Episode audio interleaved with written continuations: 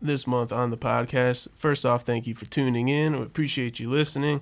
I'm really excited this month because I'm in New York City. All right? And when you think of New York City, for me at least, there's a lot of history of poetry here. And uh and I'm I'm excited to have my first poets on the podcast. So we're branching out into that medium. Uh, Nia Mora and Hattress Barbour the third thank you both for being here. And if we can get if we can get this podcast kicked off with a performance, I'd love to hear uh, you each perform a number. All right, that's no problem. Okay, Queen.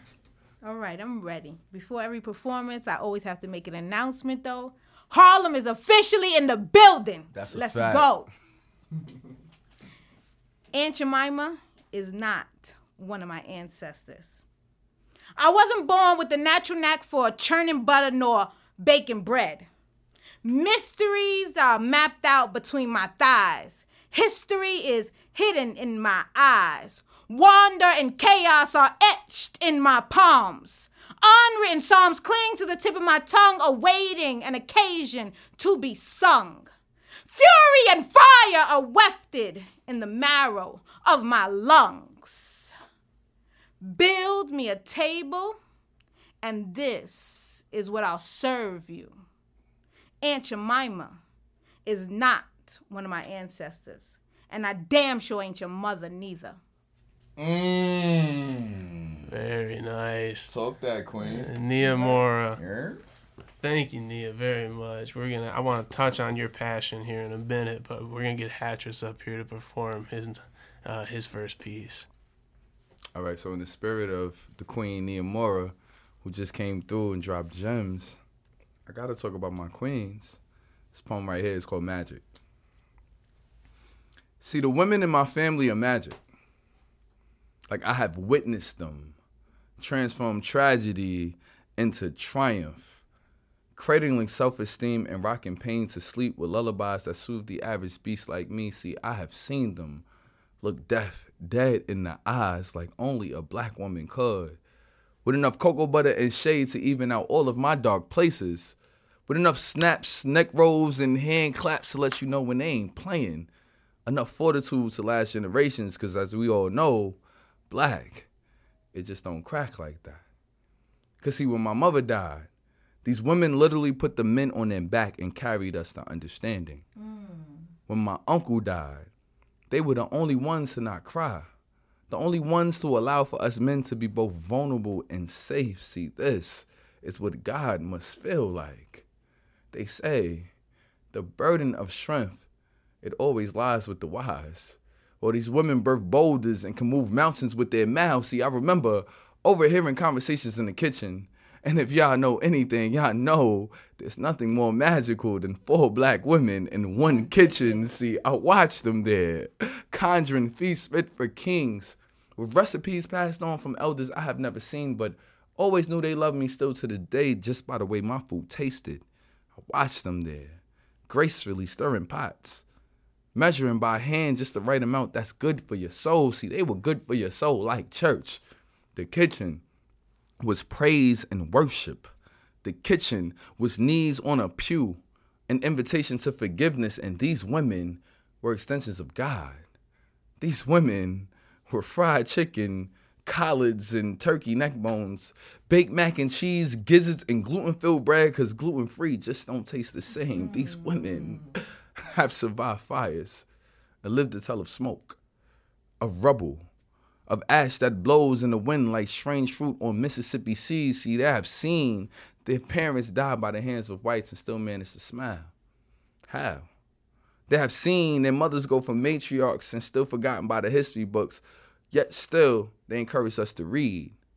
Read until we can write. Write until it is right. Until monuments are erected in their honor, and even if they aren't, at least everyone will know this little black boy came from a loving family. So it amazes me how hearing the rumblings of an empty stomach was the only motivation they needed. How they withdrew pain from wounds I never knew I had. How they had love etched on the insides of their arms so that every hug had the power of healing. How they knew honey and ginger and apple cider vinegar worked better than anything a doctor could ever prescribe. I have no idea. the women in my family are magic. I swear. And I just want them to know that that monument they've been waiting for has always been right here. Thank Nice. Oh man, thank you both for doing this. And and, and just in that first performance, um, you guys displayed this energy that you bring and this uh, from what I've seen. First off, all right, all right, let me let me scale back here because I'm, I'm getting ahead of myself. I want to pub uh, get you guys on Instagram here. How can people find you? Because you post clips online, and and this is how I found you. And you guys deliver your message online. So where where can people find you on on, on Instagram? You can find me on Instagram at poet Nia Mora, exactly as it's spelled, nothing crazy. And me, um, like I said, my name is Hattress. It's like mattress with an H, but please don't sleep on me. You can find me on Instagram at I am underscore Hattress. That's H A T T R E S S. Beautiful. They post they post clips of their work, performances, and then they also perform around New York City.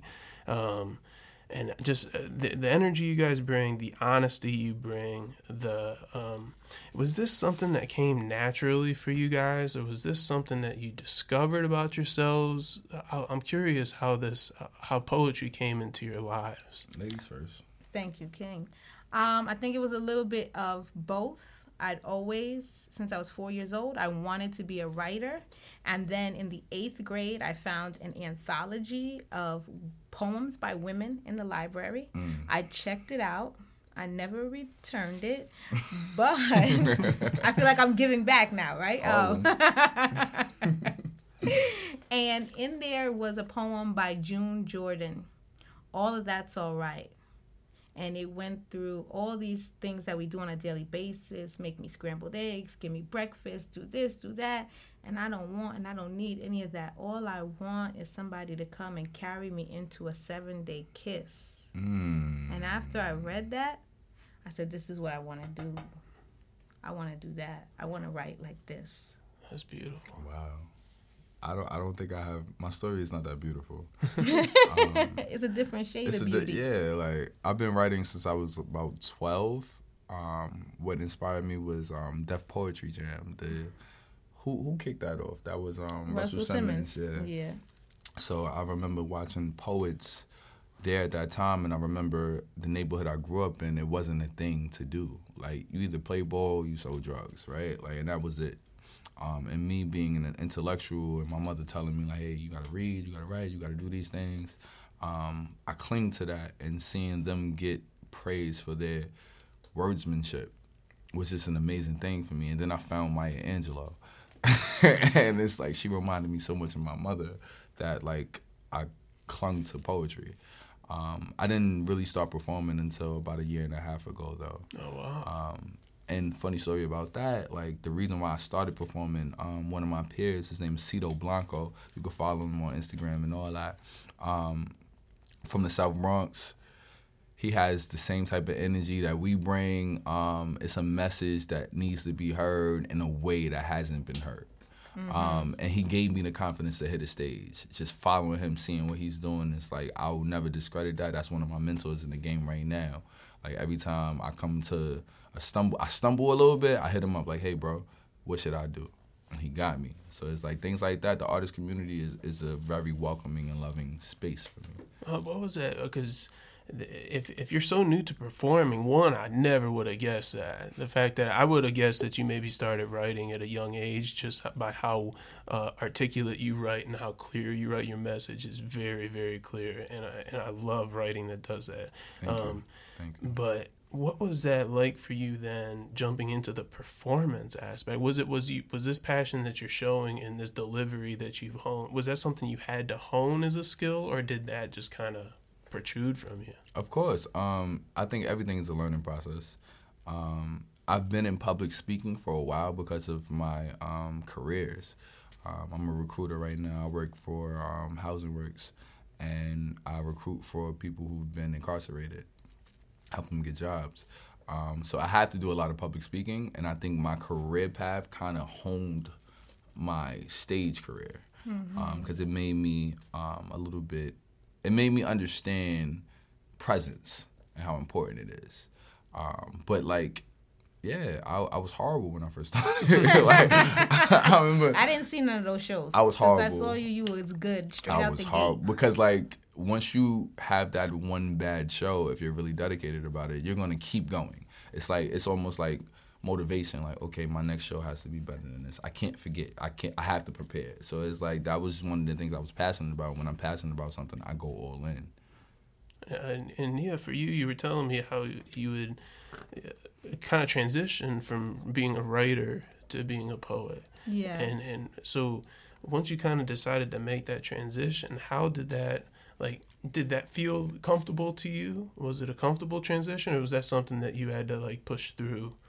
It was pretty much comfortable. I would say that um, in terms of conversations I have with other poets about being on the stage, um, that's home for me. I don't get nervous before I go up there.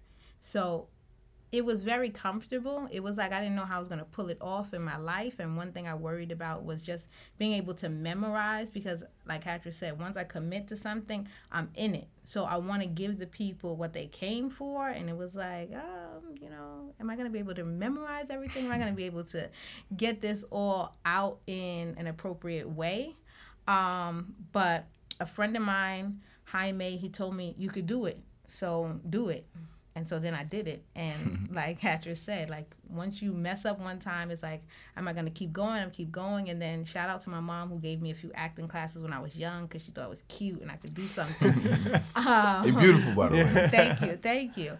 Um, that enabled me to learn a skill, which is the show doesn't stop. You just keep going. So there are a lot of times people don't realize it that I messed up. I dropped the line. There are poems that whole stanzas are missing from. So y'all should definitely buy the book because I. I don't always get it all out, but y'all don't know that. So I'm not gonna disrupt the flow of the show. I'm gonna keep going. There are days I just make up the poem and I'm like, you know what, this sounds better than what I wrote. This is gonna be how I perform it from now on. well, let's get the pub for the book too, because uh, yeah, she released uh, a collection of poetry um, Yes. that is available on Amazon. Amazon and on my website. You can come to my website. Jeff Bezos doesn't need any more of your money.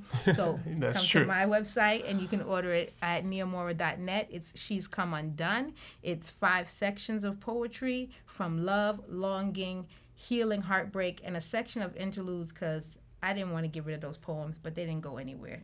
Can we talk about the alliteration? She's a poet. Love, longing, healing, and heartbreak. I see what you do. It's natural. She couldn't commend you, stop. She Thank couldn't you. stop if she wanted to. um, if we could get set up, I'd love to hear um, another round of performances. Sure. You know, and Nia, Nia's going first. We blame you for it. The world has battered you till all that's left of you is shadow and bone.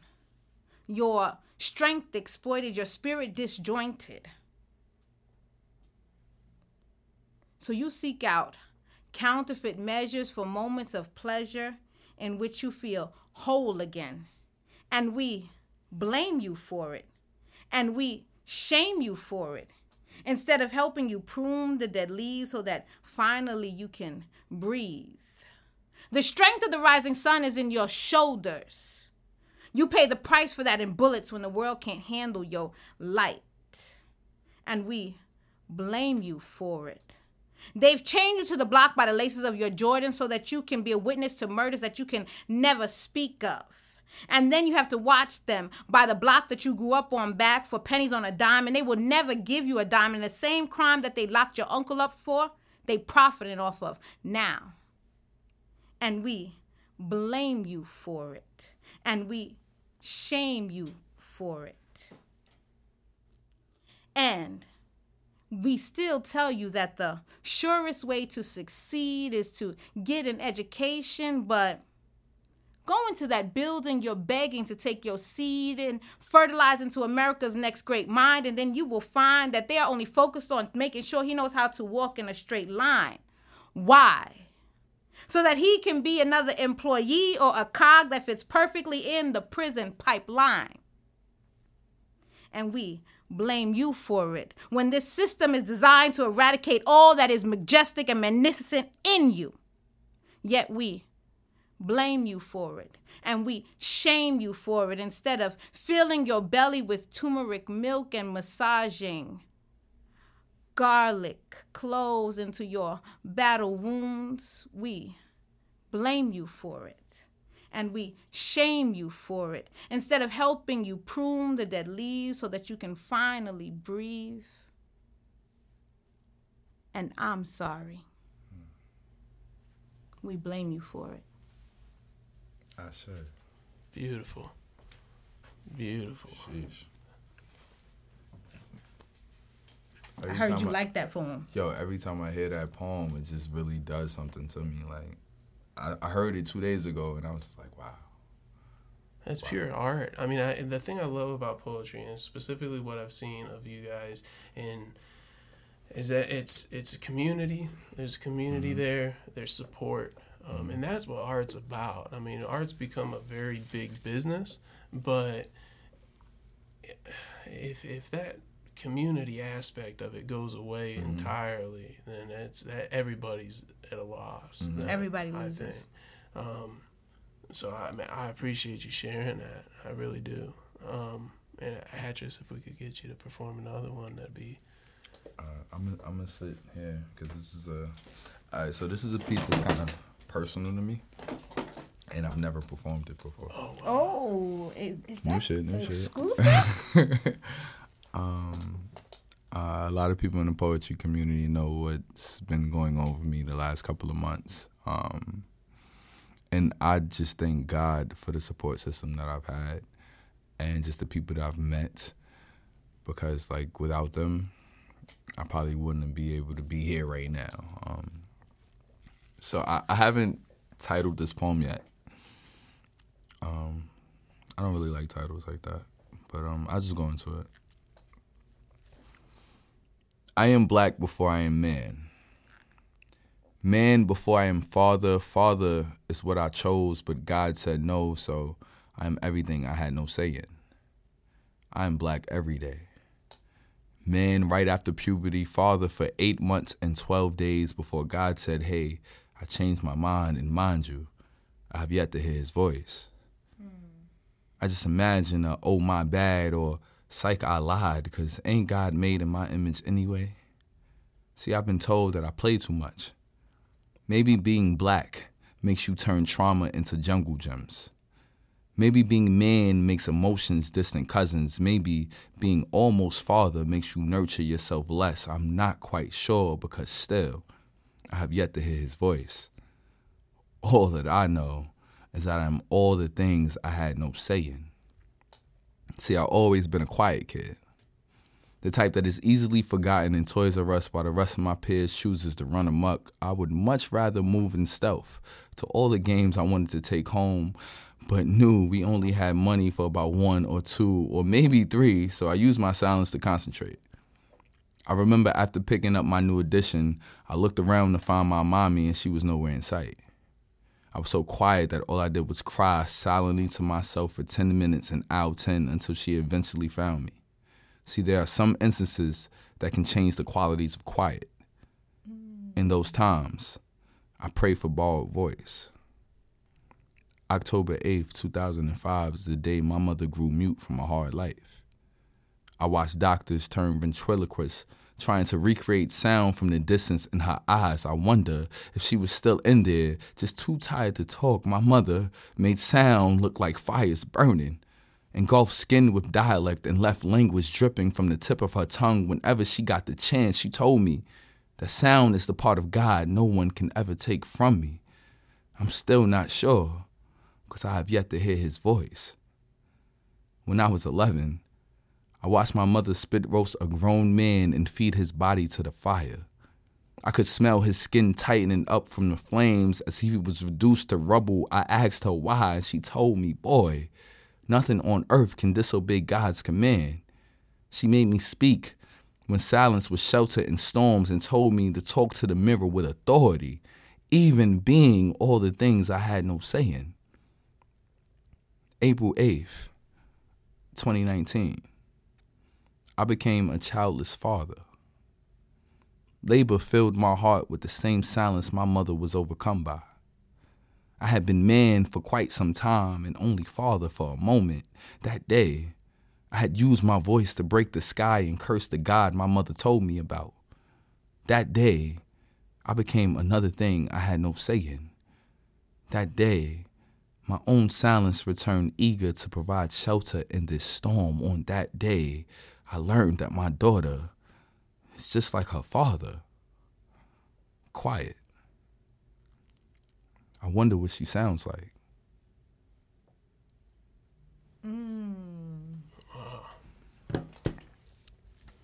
Thank you. Well, I appreciate you sharing that for uh, the first time performing that, that poem, and to have that here. That that means a lot to me. When when something, when you do something that that, that when you write something that personal, and it, it gets that deep inside of you, even after you've been performing for as long as you have, and you're comfortable on stage the way you are, do you find that when the, when the poem's that personal, it's even hard to to perform that, to say it. It's difficult. Um, I I had a talk with my girlfriend um, yesterday, and she told me that she wants me to perform that, and I told her I wasn't ready. Um, but I'm comfortable here, right? And it's like it's a difference between it's three of us here and me being on stage in front of A how many people, people. come here? like, you know what I mean? like, it's a different, it's a different interaction. I, I don't feel the same about it, but she felt like she needed me to honor our daughter in a way that she wanted me to, and it's like I felt the same way. So it's like that's why I did it here because it's like I'll probably never do that poem ever again. You know what I'm saying? Like it'll probably be in the book when it comes out, but like I'm not doing that again. Yeah. But thank you for opening the space to even allow that type of honesty and vulnerability. I appreciate you. Hey, that's no problem. It's uh, it's, I, I it's important. I, I think, for me at least, when I write, it's it's therapeutic. I mean, some of the stories are made up. Some of them draw from personal experience. Um, so that like I, I try and keep the umbrella open. Um, but but yeah, I, I mean, I know what you're saying. I mean, sometimes, and I think songwriters can get away with it a little bit easier because it's um, sometimes what's true might not be taken as true, but mm-hmm. then what's I, I think it's a little easier for us to perform numbers that are personal because the audience might not, but probably won't know if it's receive real. it or as not. Mm-hmm. personal. Yes, and also you can write a song and write it for someone else, and they can Exactly. perform it, and you can mm-hmm. have space between the, The audience experience, the and- audience, yeah. and your your work. That's very Exactly. But for us poets who do write p- pieces that are autobiographical and intimate, there is sometimes not space, and that's when you find spaces that are, like you said, this is intimate. This is the three of us, or certain environments. Every poem can't go to every, Every show. environment. Yeah, you're right. You're right. Well, I appreciate you guys doing this, and I think uh, uh, Nia, if, if we if we can get one more out of you, Oh yeah, we I'd know love we to got hear. a I'd love to catalog. hear one more. No, when she gets when she gets set up over there, I want to uh, again pub the uh, Instagram pages because they post they post where they're going to be performing. Mm-hmm. We have to give a shout out to Open Mic Renegades. Please, Yeah. yes, Family. that's fam. Yeah, I mean Shanice, Shanice over there put me in touch with these two, and and she's really the reason we got to do this today. So I was looking for poets for the podcast. Uh, her and I kind of stumbled upon each other, and I said, "Who do you got? You know, who do you like?" And she pointed me in in their direction. So Both Harlem too. yeah, Ah. yeah, Shout out to Shanice Ariel. She's dope. Shout out to Open Mic Renegades.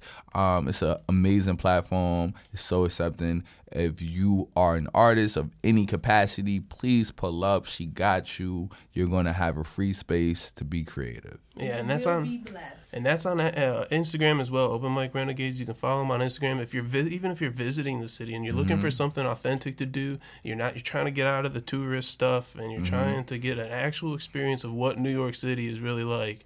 I'm telling you, there are places for that. So like, open, check out Open Mic Renegades. She posts about where they're going to be performing, when they're going to have events, and that kind of stuff. So uh, you, it, you'll feel like you're home. You really will. It's I- family. Yeah. It's all family. I'm gonna sign off here now, um, just so that way we can let uh, Nia end this thing. I appreciate everybody listening, and uh, I appreciate Chiller Sound for having us here today.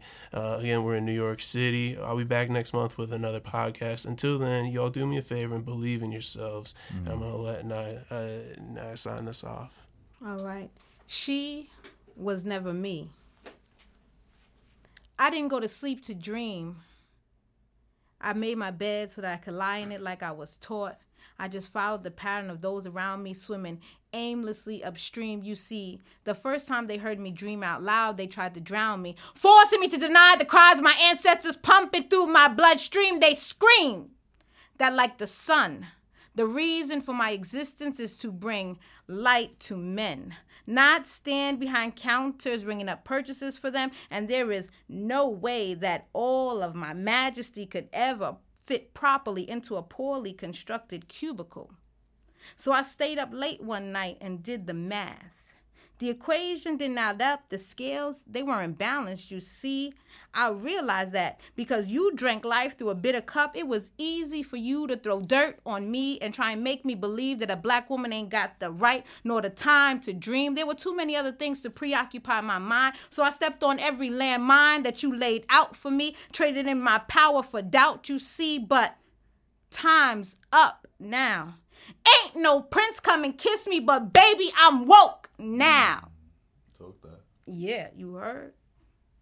And the gauze that you tried to bury me in, watch as I strip it from my dreams and pull these grave clothes apart by the seams.